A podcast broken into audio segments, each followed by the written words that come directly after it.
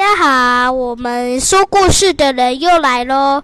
那我们现在要讲的故事是国王和苹果树，还有国王选驸马哦。那开始喽。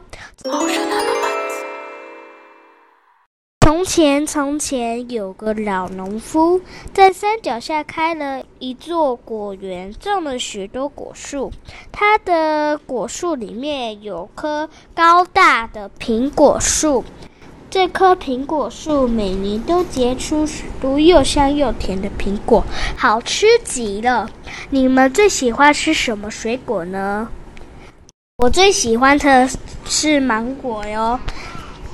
老农夫只把这棵苹果树当做宝贝，非常的疼爱它。你们最疼爱的东西，上次已经问过了，对不对？有一年苹果熟了，刚好国王出巡经过果园，老农夫为了表示对国王的尊敬，送了满满一缸苹果给国王。满满一缸的意思就是一篮。然后国王拿起一个吃，然后结果就连吃了三颗。国王不停的说：“好味道，好味道！”老农夫看见国王这么高兴，就说：“以后每年苹果熟了，我一定送满满一缸到王宫来献给国王。”国王听了更加高兴。差人拿金子赏给老农夫。从此以后，老农夫每天都不对，不是每天啦，是每年都送苹果给国王。这些苹果实在是太好吃了。国王每次收到苹果，总是嫌少。老农夫为了讨好国王，送来的苹果比一年比一年多。到了最后，一束苹果全送给国王，自己连一颗都没吃到。国王却还不满足。如果你们就是爱吃自己的水果，可是就是这个是远来的，所以嫌不够的话，你们会怎么做呢？我的话就是，这是大概一个礼拜吃一次，变成这样子。然后有一年，国王干脆跟老夫说：“你每天都得老远的送苹果到王宫来，实在很不方便。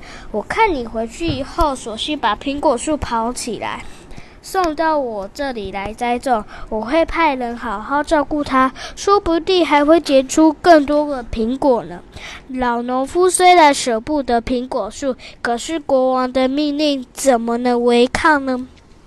没想到啊，苹果树换了的地方渐渐长不好，就像我们生病一样，结果最后枯死了。国王难过极了，叹了一口气说：“唉，如果我不那么贪心，也许现在还有苹果吃。都这都是我的错，活活把一棵树害死啊！”国王觉得很对不起老农夫，派人去安慰他。并送他许多钱当做补偿。你们有没有这样子过啊？我真好奇呢。接着我们要讲的第二个故事是国王选驸马。那我们开始喽。有个国王年纪已经很大了，身边只有一个独生女儿。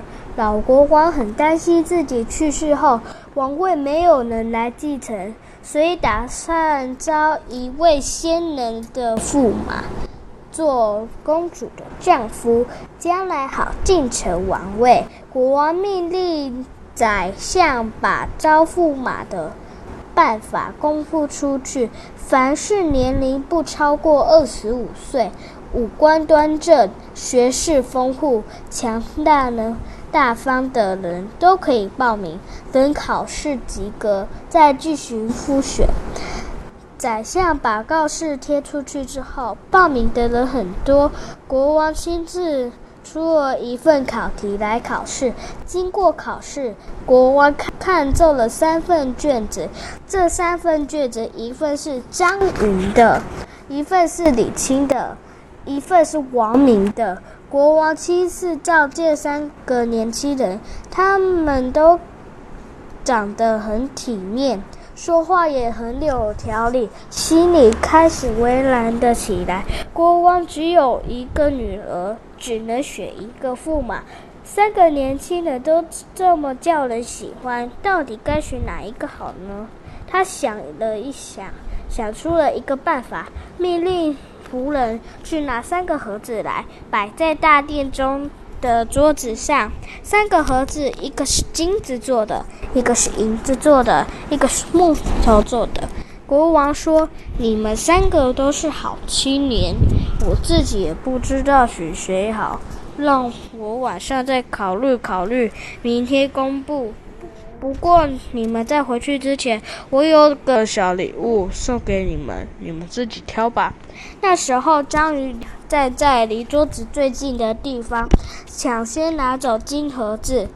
李青看见金盒子被拿走，就伸手去拿银盒子。只有王明不慌不忙，等大家都拿了，才恭恭敬敬地去拿那个木头盒子。三个人向国王赶了恩，就回去了。国王等他们回远去以后，对宰相说：“我选王明做驸马，明天就公布。”宰相问国王：“为什么选王明？”